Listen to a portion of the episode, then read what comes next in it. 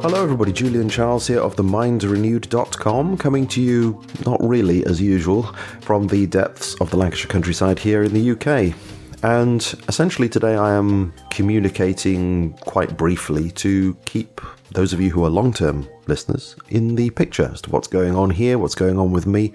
Because this week I was supposed to be putting out an interview with Patrick Wood about his new book, but unfortunately I had to postpone that because of what has happened with my father. Um, the last time I put out a podcast, I said at the end that my father's frail and we weren't really sure how much longer he was going to be with us. Well, the very next day, he was taken ill and taken to Southport Hospital with suspected pneumonia. He uh, had been in a care home for uh, several days because my mum needed a break and uh, she was having some work done on her bungalow. So he, he went into this uh, care home and unfortunately picked up chest infection as these things happen.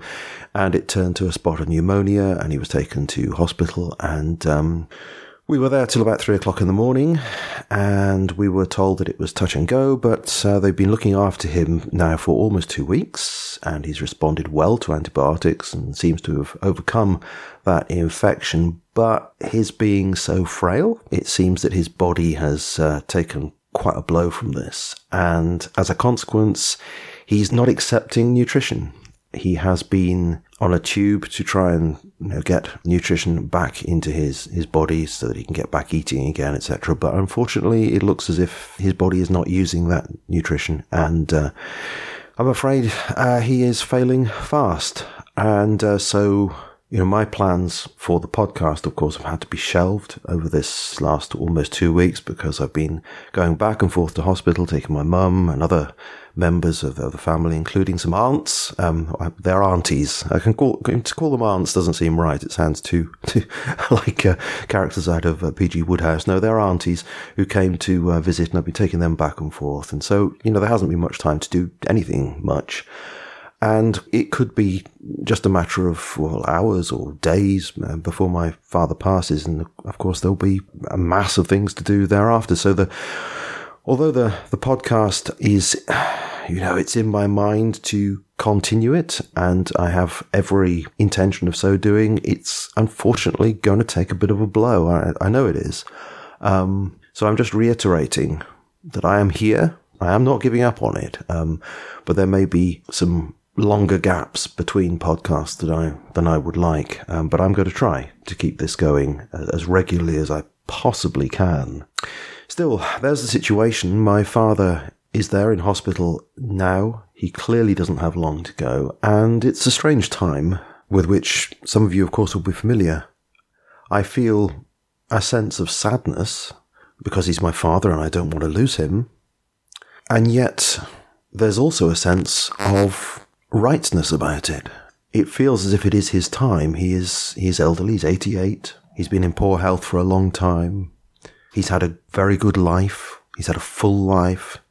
And so it, you know, how else do I put it? It feels like it is his time. And in that sense, there isn't a sadness. There's nothing tragic about it.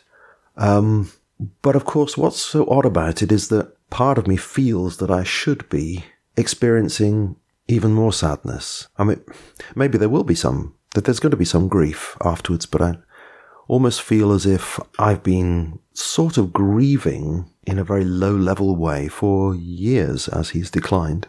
But there's that feeling now that am I being harsh by not feeling as sad as I expected to? I don't know. I do feel a certain sadness, but I don't feel that tragic sadness that I would have thought I would.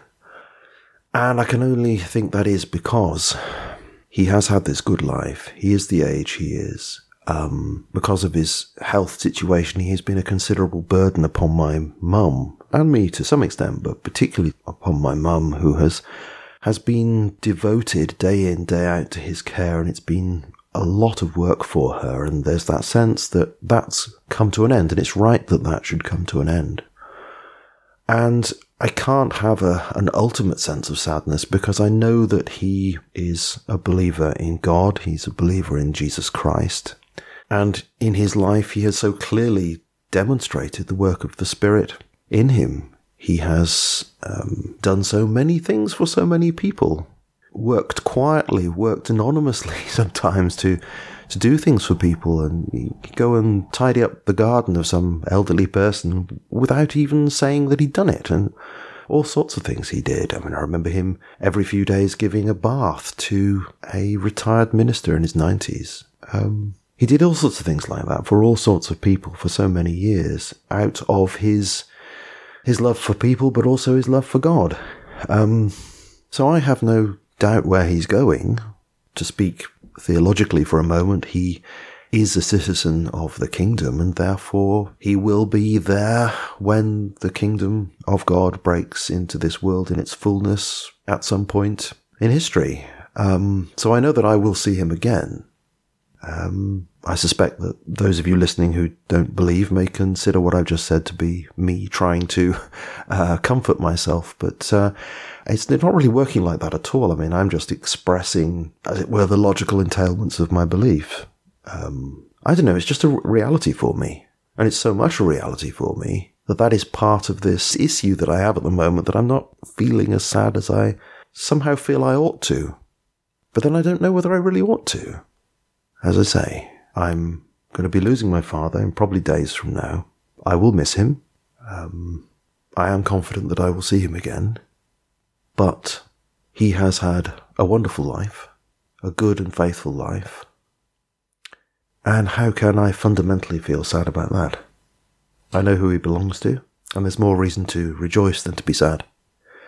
So, I just thought that I would share that with you um, but also to let you know that I'm here because I don't know how much podcasting I'm going to be able to do over the next few weeks. As I've said last week, um, I said that I have a number of interviews coming up. They still stand.